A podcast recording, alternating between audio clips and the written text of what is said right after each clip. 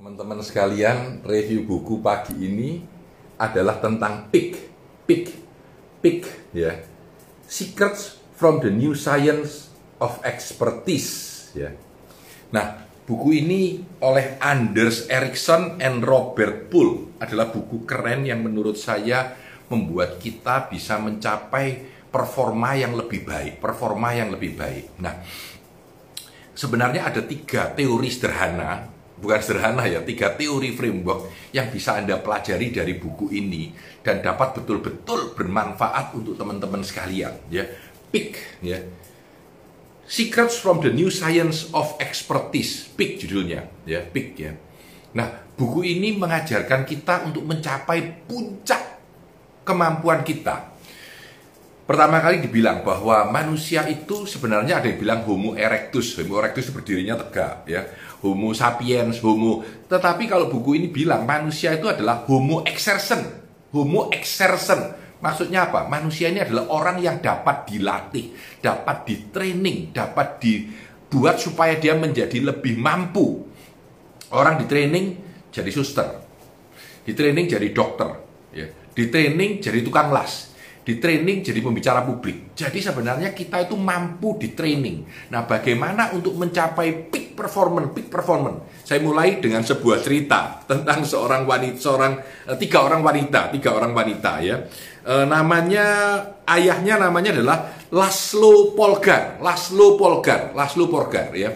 Dia bilang bahwa orang Hungaria psikologis Laszlo Polgar ini percaya bahwa kalau orang itu ditraining akan jadi hebat.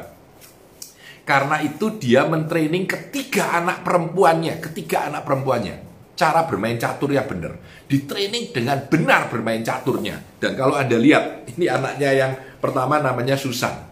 Susan waktu usia empat tahun sudah memenangkan juara Budapest wanita di bawah umur sebelas, nomor satu. Pada saat umur lima belas, dia adalah wanita pemain catur terhebat dunia, terhebat dunia, ya, ya. Bahkan dia mengambil status grandmaster, ya. Nah, tiga kakak adik, semuanya tiga tiga perempuan ini dilatih main catur, dan mereka semua mainnya hebat hebat, jadi kelas dunia, ya.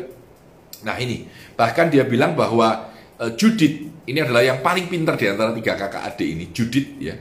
Ini uh, grandmaster usia lima belas lima bulan dan membuat dia wanita termuda dan satu-satunya dia menjadi number one ranking pemain catur dunia selama dua puluh lima tahun sampai tahun dua ribu empat belas. Jadi ternyata kalau dilatih catur pun bisa membuat orang jadi hebat banget, hebat banget ya. Nah, ini satu cerita tentang catur ya. Yang kedua tentang lari, ya lari. Ini story tentang lari. Jadi orang lari pagi, lari pagi atau lari maraton. Lari maraton itu juara dunia pada tahun seribu sembilan ratus delapan. Itu dianggap hebat, Paul. Itu adalah dua jam lima puluh lima menit delapan belas detik. dua jam lima puluh lima menit. Tetapi seratus kemudian tahun kemudian ternyata juara dunia itu dua jam dua menit. dua jam dua menit saja, ya. Tadi pagi saya W A Michael Pardi, sahabat saya ya. Mike, kamu kalau lari maraton berapa lama ya? Saya bilang, ternyata dia bilang berapa tadi, lima jam atau berapa ya. Jadi ternyata pelan. Bilang, Pak San, saya ini memang pelari yang pelan gitu, yang perlahan larinya ya. Tapi saya selalu ingat uh, di I G-nya Michael Pardi sering lari ya. Lalu dia tulis, kilometer tiga puluh lima ketemu Tuhan. Maksudnya apa? Pada kilometer tiga puluh lima itu sudah kita hampir nggak sadar ya. Ini apa ini ya? Kalau Anda pernah mencoba lari lima kilo aja, saya itu nyoba tiga kilo aja lari, capeknya setengah mati, apalagi empat puluh dua kilo ya. Jadi maksudnya ketemu Tuhan itu, maksudnya sudah gambiang, nggak kelihatan apa-apa, nggak kenal apa-apa, sudah itu pada kilometer tiga puluh lima. Padahal di kilometer empat puluh dua Anda bisa bayangkan dua jam dua menit, gila nggak? Jadi ini adalah kemampuan orang yang mampu menjadi begitu hebat ya. Nah, buku ini cuma membedah gimana kita bisa menjadi lebih hebat di dalam pekerjaan yang kita lakukan. Yang pertama disebut purposeful practice. Purposeful practice, latihan yang bertujuan. Saya kasih contoh. Uh, saya kepingin main badminton. Saya tidak pernah badminton, ini misalkan ya. Maka dalam satu bulan saya belajar sehingga saya bisa main badminton. Nah itu satu bulan itu adalah proses saya belajar mencapai satu tujuan tertentu. Contoh lagi. uh, saya mau ngambil kuliah di luar negeri, saya harus lulus TOEFL test dengan angka lima ratus lima puluh. Ini angka lama, angka sekarang mungkin seratus satu atau berapa ya, lima ratus lima puluh poin. Maka apa yang saya lakukan? Saya belajar, saya les bahasa Inggris TOEFL, saya latihan ujian TOEFL, saya coba, dan akhirnya setelah satu tahun saya bisa lulus. Itu disebut purposeful practice, latihan dengan adanya tujuan. Jadi misalkan lagi, saya pengen nyanyi di depan umum nanti pada acara tujuh belas Agustusan. Maka saya latihan selama dua bulan, nyanyi yang bagus. Nah pada tanggal tujuh belas Agustus pas acara, itu saya bisa nyanyi dengan bagus. Ini contoh bagaimana latihan yang bertujuan itu salah satu power yang kuat untuk membuat kita bisa. Anda mau ngambil SIM A, Anda belajar mundur paralel. Asalnya nggak bisa sekarang mundur paralel ya. Mundur paralel, mundurnya tapi paralel begitu. Walaupun sekarang diganti mesin ya. Mundur paralel. Maka Anda latihan selama satu jaman, ikut pelatihan dengan apa cara menyetir yang baik itu. Ikut sepuluh kali akhirnya bisa menyetir mundur paralel dengan baik. Itu adalah purposeful practice, latihan yang bertujuan. Dan latihan yang bertujuan itu biasanya mampu membuat kita mencapai sebuah standar. Mencapai sebuah standar. Saya ingin bicara di I G Live dengan nyaman. Nah ini mulai dari nggak bisa, latihan sehingga akhirnya bisa. Itu purposeful practice, latihan yang bertujuan. Ini satu. Nah, yang kedua, yang kedua ini cukup unik ya. Yang kedua ini cukup unik banget, saya seneng banget. Jadi disebut mental representation. Mental representation atau Uh, secara mental kita membayangkan sesuatu. Konon di dalam dunia catur, pemain catur paling top dunia ya, itu bisa bermain blind chess. Blind chess itu lihat depan, gak usah lihat belakang. Di belakang ada dua puluh lima orang yang bermain melawan dia. Jadi dia melawan dua puluh lima musuh sekaligus ya. Dan bilang papan satu, oh ya langkahnya ini sampai ini. Dia cuma bayangin doang, nggak boleh lihat layarnya. Dia bilang, oke okay, kalau gitu punya saya langkah ini sampai sini gitu. Dan dia bisa membayangkan dua puluh lima pemain catur itu, semua papannya yang ada itu seperti apa, dan langkah-langkahnya seperti apa. Gila nggak? Ya, orang ini jadi hebat karena dulu pernah dipenjara. Pada saat perang-perang ya, dia dipenjara. Dan kebetulan sebelah dia jago main catur. Jadi karena nganggur di penjara, mereka ngobrol dengan main catur, tanpa papan catur, tanpa papan catur, hanya dengan mental representation. Nah, dalam dunia nyata, ternyata mental representation adalah sebuah latihan yang powerful. Kalau Anda lihat, orang bermain badminton ya. Uh, shadow badminton. Jadi nggak ada musuhnya. Cuma pegang raket, tanpa kok, tanpa musuh, bermain sendirian. Tapi sebenarnya di benak dia, dia sedang membayangkan cara bermain dengan orang itu seperti apa. Wah gini, wah smash, wah gini ya. Dan itu ternyata powerful. Untuk pemain-pemain kelas dunia, hmm, apa namanya... bermain dengan shadow badminton tanpa musuh, itu powerful banget. Itu disebut mental representation. Membayangkan diri kita dalam kondisi itu. Karena otak kita tanpa sadar melatih, seolah-olah kita benar-benar tahu ketika mental representation. Hai Pak Made, hai teman-teman sekalian ya. Nanti kalau mau setelah saya selesai dua puluh menit dengan review buku, kita boleh tanya jawab. Boleh di, dicatat aja ya. Karena hari Minggu cukup relax, kita boleh tanya jawab juga. Nah, mental representation ini powerful menurut saya. Jadi Anda bisa diem malam membayangkan, besok aku mau I G Live. Di I G Live, aku mau duduk di depannya lukisan, saya taruh kursi panjang, saya berdiri, ditemani secangkir kopi. Di benak, dibayangkan di benaknya. Sehingga ketika besoknya Anda betul-betul sedang melakukan ini, tanpa sadar, Anda betul-betul sudah membayangkan, seolah-olah sudah latihan sebelumnya ya. Mental representation dipakai orang ketika mau mendaki gunung. Ketika kita mau tur naik kapal ke luar negeri selama dua hari atau tiga hari, maka kita membayangkan langkah demi langkah. Itu sebenarnya tanpa sadar merupakan sebuah latihan yang powerful banget ya, mental representation. Sehingga kita pada latihan-latihan tertentu, ketika melatih diri kita untuk menjadi lebih baik, kita harus menggunakan pemikiran ini, menggunakan mental representation kita. Bagaimana besok saya seminar, bagaimana saya menghadapi orang.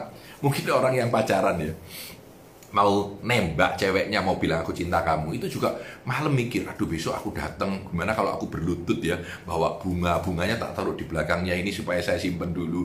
Nah ini mental representation, tanpa sadar benaknya dia melatih diri dia untuk melakukan itu, sehingga ketika melakukannya sudah jauh lebih baik, karena tanpa sadar dia sudah melatih otaknya untuk hal itu ya. Itu disebut mental representation. Itu yang nomor dua dari Peak. Bagaimana kita mencapai performa puncak kita. Nah, yang menarik sebenarnya kenapa sih? Yang menarik itu sebenarnya karena manusia itu mempunyai adaptability, kemampuan adaptasi. Kalau Anda lari pagi, nah, nah, nah, nah, nah, lari pagi ya. Pertama kali, waduh sakit semua. Saya dua minggu yang lalu mulai lari pagi, lari sore sebenarnya exercise ya. Cuakin semua, besoknya bangun. Besoknya dilatih lagi, besoknya dilatih lagi. Setelah seminggu nggak sakit sudah. Kenapa? Karena adaptasi tubuh kita. Manusia itu kekuatan adaptasinya super besar. Mampu beradaptasi. Sekarang aja kita sedang beradaptasi untuk tidak keluar rumah ya. Empat bulan kebanyakan di rumah, mungkin saya ke kantor cuma seminggu sekali sekarang ya. Tapi ini adaptasi. Ternyata kemampuan adaptasi manusia itu luar biasa besarnya. Ya, luar biasa besarnya. Nah, kita dengan kemampuan adaptasi itu mencoba untuk menjadi lebih baik. Kalau saya seorang pemain badminton, lalu saya ternyata badminton saya itu sudah latihan selama satu tahun, lalu bisa main. Setelah saya bermain selama satu tahun, dua tahun, apakah saya juara? Tidak selalu. Kenapa orang setir mobil itu mulai tidak bisa, setelah dua bulan bisa, setelah bisa nyetir, lima belas tahun lagi pun nyetirnya tidak tambah lebih baik, tidak menjadi lebih baik. Kenapa guru itu yang asalnya bagus ya, lalu ketika dia mengajar, sudah bisa mengajar, lalu dia melakukan, melakukan, melakukan, tapi kenapa tidak bagus-bagus? Cara mengajarnya tetap jelek ya. Ternyata latihan yang tidak diarahkan itu tidak membuat kita maju. Sehingga yang nomor tiga, kalau nomor satu tadi purposeful practice, latihan yang bertujuan. Yang kedua mental representation, pemikiran mental kita. Dan yang ketiga adalah deliberate practice. Deliberate practice atau latihan yang disengaja. Saya ulangi, deliberate practice itu latihan yang disengaja. Dan menurut saya ini di dalam bukunya disebut the gold standard. Dia bilang the gold standard. Jadi deliberate practice itu adalah the gold standard. Jadi buku ini membahas banyak sekali tentang deliberate practice ya. Dia sebut bahwa deliberate practice ini adalah the gold standard ya. The gold standard. Standar terbaik untuk latihan, untuk menjadi lebih baik. Jadi kalau Anda main badminton sudah sepuluh tahun, tapi belum juara, diawasi oleh orang yang mengerti. Satu jam aja, dia langsung bilang, sini mas, tak training yuk. Di training sebulan aja, selalu diajari backhand, selalu diajari backhand, karena backhand Anda lemah. Selalu diajari backhand, selalu diajari backhand. Lalu, diajari smash, diajari smash. Dua ini dilatih dalam satu bulan. Kemampuan Anda naik main badminton akan naik dengan drastis. Anda bisa jadi juara kampung atau juara kecamatan. Ya. Jadi ini latihan yang disengaja. Ya. Terima kasih atas pertanyaannya, nanti saya akan jawab ya. Jadi beberapa teman-teman di buku silakan tanya, karena kali ini saya akan men menyambung dengan tanya jawab. Nah, apa sih deliberate practice itu? Latihan yang disengaja. Tiger Woods satu kali main golf, tiba-tiba pada satu posisi yang sangat sulit, ada ada ada gundukan, ada temannya di sini. Dia mukul, dia gitu ya. Wah, nggak kena. Walaupun dia tetap menang di turnamen itu. Selesai turnamen, dia dua malam memperpanjang nginepnya di sana, hanya memukul tempat yang sama. Dia latih dengan cara memukulnya. Dua hari. Dan akhirnya dia selalu bisa. Sehingga dia tahu, lain kali menghadapi keadaan yang sama, dia pasti akan bisa. Deliberate practice itu melatih Anda backhand dan smash terus. Latihan terus-terusan itu saja. Itu akan membuat Anda backhand dan smashnya naik. Misalkan tadi, storytelling. Anda ternyata di dalam mengajar itu, kalau saya lihat, wah pak, bapak nggak bisa storytelling, saya ajari yuk cara storytellingnya gini. Maka Anda setiap hari ketika mengajar, selalu memakai satu storytelling atau dua storytelling. Saya yakin dalam satu bulan, kemampuan mengajar Anda akan jauh lebih baik. Kalau suara Anda terlalu datar, saya akan memaksakan Anda untuk memakai supaya suaranya tidak datar, supaya gesture tubuh bisa bermanfaat dan berdampak buat peserta. Nah, ini dilatih, Pak. Kalau dilatih dengan diarahkan dengan benar, dengan deliberate practice, kemampuan Anda akan naik dengan signifikan. Ya. Deliberate practice itu adalah training tentang spesifik, tentang backhand, tentang smash. Anda harus merasa out of your comfort zone, karena kalau Anda di zona nyaman, Anda tidak improve. Ini penting, ini penting ya. Kalau Anda selalu berada di zona nyaman, Anda tidak improve. Anda menjadi menjadi lebih baik karena Anda keluar dari zona nyaman Anda, mencoba hal yang Anda tidak nyaman, dan di situ Anda improve. Keluar dari zona nyaman itu penting. Dan yang ketiga, dilakukan dengan sengaja. Jadi bukan karena emosi aja keluar gayanya. Jadi ketika saya melatih cara gesture saya dengan seperti ini, sebenarnya gesture tubuh ini saya sengaja untuk membuat dampak saya berbicara di depan I G menjadi lebih baik. Ya, ini deliberate practice. Ya. Biasanya deliberate practice ini adalah sesuatu yang sudah Anda tahu, tetapi Anda tidak mampu dengan sangat bagus di bidang itu, dan Anda improve, dan Anda improve. Begitu. Anda sudah tahu, saya ini bicaranya terlalu datar, saya bicaranya terlalu banyak, uh, uh, uh, saya ya, uh, uh, uh. saya harus secara sengaja mengurangi, saya harus secara sengaja membuat itu tidak ada, dan itu tidak nyaman, karena kita memaksa diri kita. Dan yang terakhir, deliberate yang praktis yang baik itu diawasi oleh seorang mentor atau seorang coach yang bisa memberikan feedback kepada Anda. Karena feedback yang diberikan akan membuat Anda bisa tahu, ininya saya kuat, ini saya lemah, ayo saya perbaiki. Sehingga dibutuhkan seorang coach. Itu adalah uh, deliberate practice. Deliberate practice adalah the gold standard di dalam mencapai peak performance. Teman-teman, pagi ini tadi saya sebenarnya sudah melakukan review buku ini, tetapi tiba-tiba sinyalnya jelek, jadi terputus-putus. Karena itu jam delapan saya ulang, ya. Saya ditemani oleh kopi. Ini promosi, promosi ini kopi. Super enak. Saya dikirimi oleh Pak Mul. Saya dikirimi oleh Pak Mul. Ya, ini kopinya. Jadi drip coffee, di Jepang orang pakai gini. Jadi drip coffee itu kopi, ya, waktu dikeluarkan dari sasetnya, ini dirobek, dibuka, taruh sini, dan dikasih air panas. Diteteskan di atasnya air panasnya. Wah, enak, karena air panasnya langsung kena kopinya, dan langsung bisa kita minum tanpa ada dedeknya, walaupun ada yang suka dengan dedek, dengan anunya kopi ya. Ini kalau Anda beli yang biasa. Jadi, uh, saya beberapa kali selalu diberikan oleh Pak Mul. Terima kasih banyak Pak Mul supportnya kepada kami. Dulu kalau saya seminar di Semarang, selalu disediain tukang kopi, di barista di depan ada kopi khususnya, dan kopi-kopi yang hebat-hebat, free buat para peserta seminar. Saya selalu dibantu oleh Pak Mul. Dan sekarang pun ketika work from home, dia jauh di sana, di ujung sebelah sana, saya dikirimin kopi lagi ya. Masih seneng banget. Sudah ini, kapan itu sudah dikirim, dan saya suka banget dengan kopinya ya, Pak Mulyono ya. Ini uh, boleh Anda follow, namanya Beana Kurnia Jaya. Beana Kurnia Jaya, Beana Kurnia Jaya. Bisa beli drip kopinya. Super enak. So, drip kopinya super enak ya. Oke, okay, kembali ke laptop, kembali ke handphone ya. Oke, okay, saya akan mencoba memberikan pertanyaan-pertanyaan ya. Ada Tan Junianto, saya mencoba meningkatkan kemampuan analisa keuangan pasar. Pernah ikut sepuluh ribu jam, tapi selalu menemui kesalahan yang selalu sama, mental saya ya.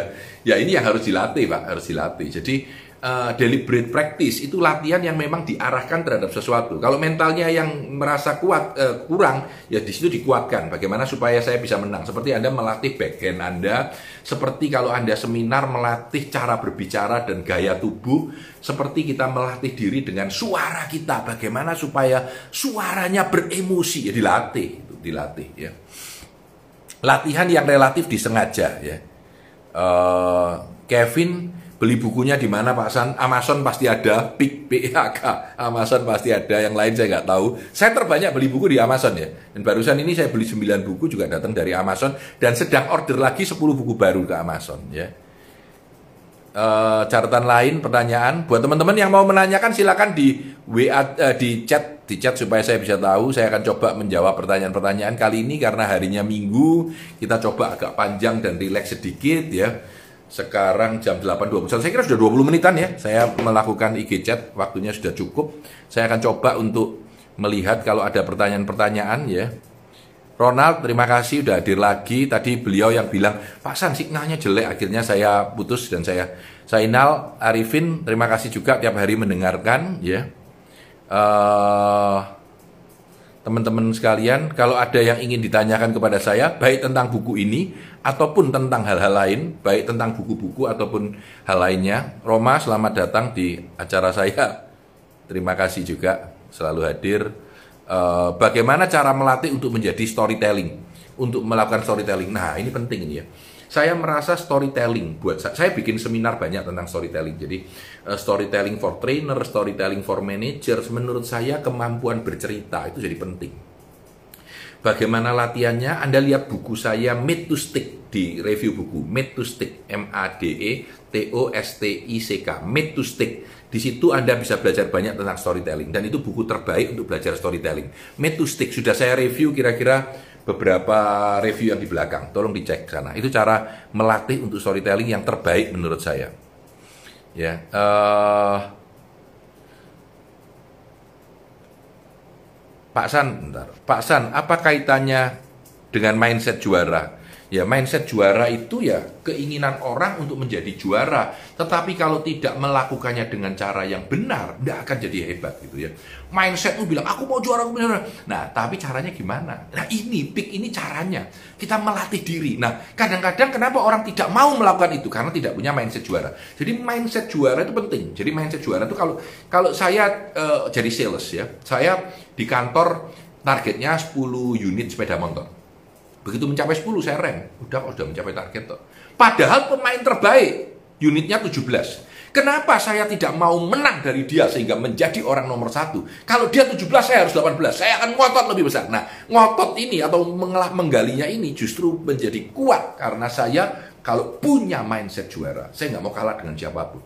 Saya akan jauh lebih kerja keras. Itu aja mindset juara. Tetapi cara untuk mencapainya sama dengan apa yang tadi saya ceritakan. Ingin mengetahui habit Bapak ketika masih muda. Terima kasih. Uh, wah, kalau habit ini saya juga punya seminar tentang habit atau kebiasaan. Tapi mungkin uh, tiga habit aja ya. Habit pertama. Setiap malam sebelum tidur, saya buka agenda saya dan memikirkan besok melakukan apa. Besok melakukan apa. Dan itu akan membuat saya tahu besok prioritas kerja saya apa. Tiga hal paling penting apa, itu aja, yang lain dilupakan. Tiga hal yang paling penting, dan itu harus saya selesaikan. Yang kedua, habit saya baca buku. Habit saya baca buku ini sejak lama sekali ya, sejak saya S M A atau S M P mungkin ya.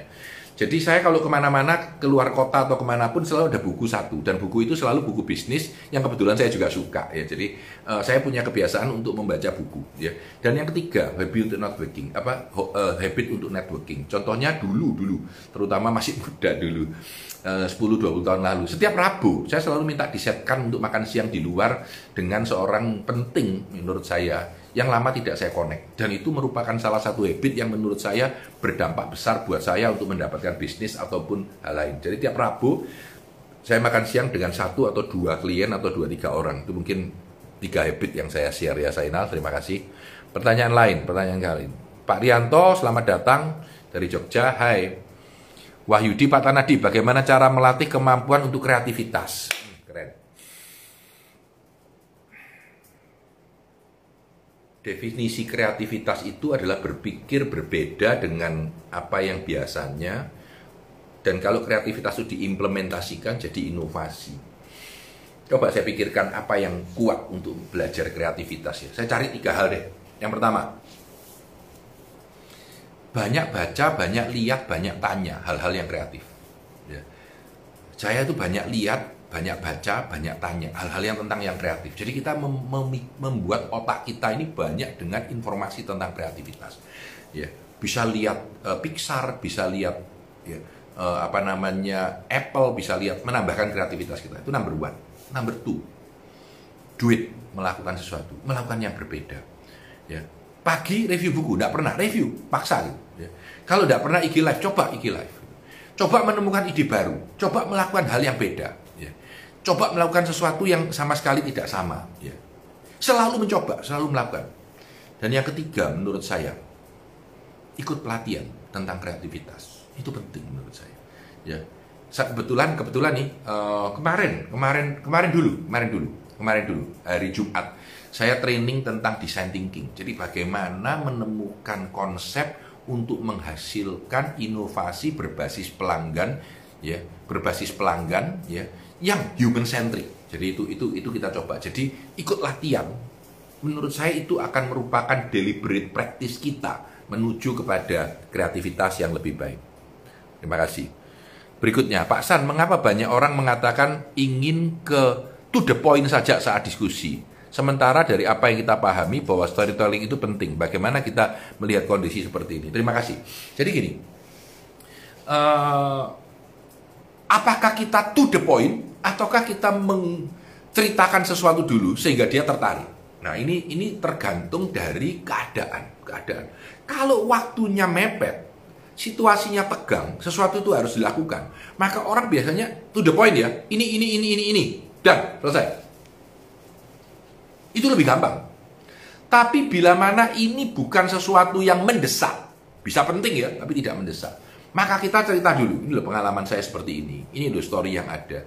Dengan itu orang lebih membeli, lebih membeli, lebih buying the idea, lebih mau dengan ide itu, baru kita masukin dengan penawaran atau proposal atau satu keadaan. Tergantung situasinya banget, apakah direct atau tidak. Tapi kalau misalkan ini kondisinya pandemi ya, kondisinya pandemi ya, Uh, ada sebuah perusahaan namanya Peace Bird. Peace itu damai, bird itu burung. Ya, diving, diving niao. Diving niao ini jualan baju di China ya. Jadi ketika masa pandemi, C E O-nya langsung mengumpulkan semua karyawan, mungkin tiga puluh ribu, empat puluh ribu, karena punya seribu enam ratus outlet. Dia bilang mulai besok jualan online. Udah nggak usah ceritanya apapun, pokoknya mulai besok jualan online. Ya, saya nggak tahu caranya gimana. Nah itu direct, Pak. Mungkin cuma butuh sepuluh menit ngomong. Dan, tapi mungkin pada saat pandemi ini, kalau kita mau mempengaruhi anak buah kita supaya mau bekerja dengan lebih keras, kita harus tell story. Saya ini sudah tiga bulan bangun setiap pagi jam empat atau jam lima, bekerja dua kali lebih keras untuk penghasilan yang hanya tiga puluh persen dibandingkan normal. Tapi saya senang dan saya semangat. Kenapa? Karena ini waktunya kita membangun diri kita menjadi jauh lebih baik, supaya ke depan kita akan menjadi manusia yang lebih hebat. Nah ini cerita dulu, supaya teman-teman percaya dan mau mengikuti jejak yang saya sarankan. Ini pendapat aja ya. Uh, Danar Idan, saya selalu Pak San, apa ciri-cirinya kita di zona nyaman? Kadang rutinitas yang padat membuat saya terjebak dan tidak berkembang. Yes, yes. Rutinitas itu musuh perkembangan. Tiap hari rutin-rutin-rutin seperti puting beliung tuh, ada anginnya, ada anginnya, sibuk sini, kita mau melakukan sesuatu terseret, mau terseret ya. Anda butuh melakukan deep work. Anda selangkan waktu tiga puluh menit saja ya. Si Risa anak saya lagi bicara tentang Pomodoro ya. Bagaimana selama tiga puluh menit saja, blok. Handphone matikan, semua matikan, semua pikiran lain lakukan, lalu mikirin hanya satu hal, hanya mikirin satu hal saja. Coba paksakan sehari satu kali aja. Satu hari satu kali. Saya yakin nanti Anda akan jauh lebih baik, tidak terjebak, tidak terjebak di dalam puting beliung pekerjaan dan membuat Anda bisa lebih mampu berkembang. Itu itu saran saya. Pagi Pak San, dulu pas Ivi dan Risa sekolah dasar gimana mendidiknya supaya bagus ya. Ah, terima kasih banyak. Jadi kedua anak saya Ivi dan Risa ini memang cukup kita awasi ketika sekolah ya. Uh, Ivi itu waktu S M P dan S M A itu juara juara paralel satu terus selama enam tahun ya. Kalau Risa ini seleranya lebih berkembang lebar kemana-mana ya, sehingga akhirnya keduanya bisa kuliah di Berkeley ya. Ivi mengambil bisnis, Risa mengambil uh, ekonomi ya, dan Risa melanjutkan di Harvard mengambil pendidikan dengan beasiswa L P D P ya, lalu pulang kembali di kantor staf presiden. Lalu sekarang menjadi rektor di salah satu kampus yang saya dirikan bersama beberapa teman. Nah, menurut saya kita harus mengenali anak kita itu wataknya seperti apa, cirinya seperti apa. Dan kita harus menyelaraskan cara kita mendekati mereka, mengajarkan kepada mereka, berbagi dengan mereka, supaya mereka bisa maksimal ketika belajar sesuatu. Saya kasih contoh aja. Misalkan anak kita nggak mau kita ajarin. Dia hanya mau diajarin ketika sedang sesuatu. Nah, ketika sedang sesuatu, kita optimalkan waktu kita untuk mengajari dia. Jadi, nggak bisa kita menabrak, memaksa saja. Jadi, kita harus mengikuti apa yang diinginkan, tapi mengarahkan yang benar, mengarahkan yang benar. Dan dengan itu akan menjadi lebih baik. Kalau waktu dulu masih kecil, uh, saya lebih banyak memberikan kebebasan untuk mereka. Dan kadang-kadang kita mendesain cara kita bermain dengan mereka. Saya kasih contoh, ya. Saya suka permainan lateral thinking, konsepnya dari Edward de Bono lateral thinking. Jadi kalau kita naik mobil berempat gitu ya, saya selalu mulai dengan, ayo mulai mainan. Apa apa? Ya udah ini loh, tebak-tebakan kata atau lompat-lompatan kata. Jadi kalau saya bilang mobil, anak saya bilang ban, karena ban itu bagian dari mobil. Ketika bilang ban, Maka anak yang satunya bilang, pohon. Loh, kenapa pohon? Karena ban itu dibuat dari karet yang dari pohon. Ya. Lalu pohon, lalu yang satunya akan bilang Malaysia. Ya, karena Malaysia penghasil karet yang cukup besar. Setelah bilang Malaysia, yang satunya bilang lagi e, Kuala Lumpur. Karena kita pernah ke Kuala Lumpur bareng-bareng pergi. Ya. Ketika kita bilang Kuala Lumpur, satunya bilang Jakarta. Loh, kenapa kok Jakarta? Kuala Lumpur ibu kota, Jakarta juga ibu kota. Ya. Nah, ini lompat-lompat. Jadi kita melakukan lompatan tetapi punya benang merah di dalamnya. Dua kata. Nah, ini akan bermain cukup cukup keren gitu ya. lima belas menit kita bermain di mobil seperti itu ya. Dan itu menarik menurut saya karena membuat otak kita bisa lebih kreatif. Tadi ada yang tanya bagaimana kreatif. Itu salah satu game yang mungkin bisa membantu. Tapi menurut saya kita perlu untuk melatih anak kita mencintai apa yang dia kerjakan, menyukai cara belajar yang ada dan membimbing mereka untuk menjadi lebih baik. Apa per, Pak Roma, halo, apa perbedaan dengan design thinking dengan metode Fishbone dalam memecahkan masalah? Sangat beda, Mas. Jadi Fishbone itu salah satu cara aja untuk melihat sesuatu, tapi beda design thinking itu satu ekosistem yang lengkap. Mulai dari kita mengamati, mulai dari kita memahami, mulai kita interaksi, lalu mendefinisikan empati map, map peta empati kita, lalu memikirkan Uh, apa namanya tujuan kita mau apa, problem solvingnya, lalu memprototype, memprototype, lalu melakukan user testing lagi. Jadi teknik yang cukup kuat, uh, saya belajarnya di Stanford dulu pada dua ribu dua belas, uh, delapan tahun yang lalu. Sekarang mata pelajaran design thinking menjadi salah satu mata pelajaran di Harvard Business School. Harvard Business School ya, jadi jadi mata kuliah di Harvard Business School dan menjadi mata kuliah di M I T, jadi sudah diakui dunia sebagai sebuah standar yang cukup menarik. Terima kasih Roma. Uh, Asis, selamat pagi Pak Tanadi dari Samarinda. Oke okay, ya, terima kasih setelah dari Samarinda ya. Saya kira sudah habis, saya kira sudah habis pertanyaannya ya. Jadi saya akan tutup Uh, acara pagi ini hari Minggu, sebuah review yang agak panjang dengan beberapa tanya jawab. Saya sedang mencoba. Nanti review ini akan masuk ke I G Live, masuk di posting saya. Di bawah kalau ada teman-teman yang mau memberi komen, silahkan memberi komen. Baik komen tentang Peak atau tentang format kita. Saya lagi memikirkan mencoba format baru, yaitu saya memberikan review dua puluh menit. Dan sesudah itu kita bisa tanya jawab baik tentang hal ini ataupun tentang hal yang lain. Kalau disukai dan oke, okay, tolong dikasih komen supaya Uh, bisa kita lakukan lagi di saat yang akan datang. Ini kebetulan Minggu, tadi pagi senggang, saya sengaja membuat supaya review buku yang biasanya dua puluh menit ini menjadi lebih panjang dengan menambah fitur tanya jawab. Saya ulangi dengan sederhana. Jadi untuk mencapai performa puncak peak performance ini ada tiga elemen penting yang harus Anda pahami. Yang pertama adalah purposeful practice, latihan yang disengaja dengan sesuatu. Ya, untuk mencapai suatu angka atau suatu tujuan goal yang sudah terarah. Yang kedua, mental representation, membayangkan sesuatu dengan lebih dalam, karena dengan membayangkan itu membuat kita tanpa sadar otak kita berlatih, berlatih dengan keadaan yang ada. Dan yang ketiga adalah deliberate practice. Deliberate practice adalah latihan yang disengaja untuk salah satu bagian dari kemampuan kita. Itu salah satu bagian, apakah itu storytelling, apakah itu smash, apakah itu backhand. Anda melatih sesuatu dengan konsisten ya. Dan manusia itu adalah homo exersen atau orang yang berlatih sehingga menjadi lebih baik. Semoga sedikit uh, review buku inspirasi ini membawa dampak positif buat teman-teman semua untuk menjadi lebih baik. Saya Tanadi Santoso, sukses selalu untuk Anda.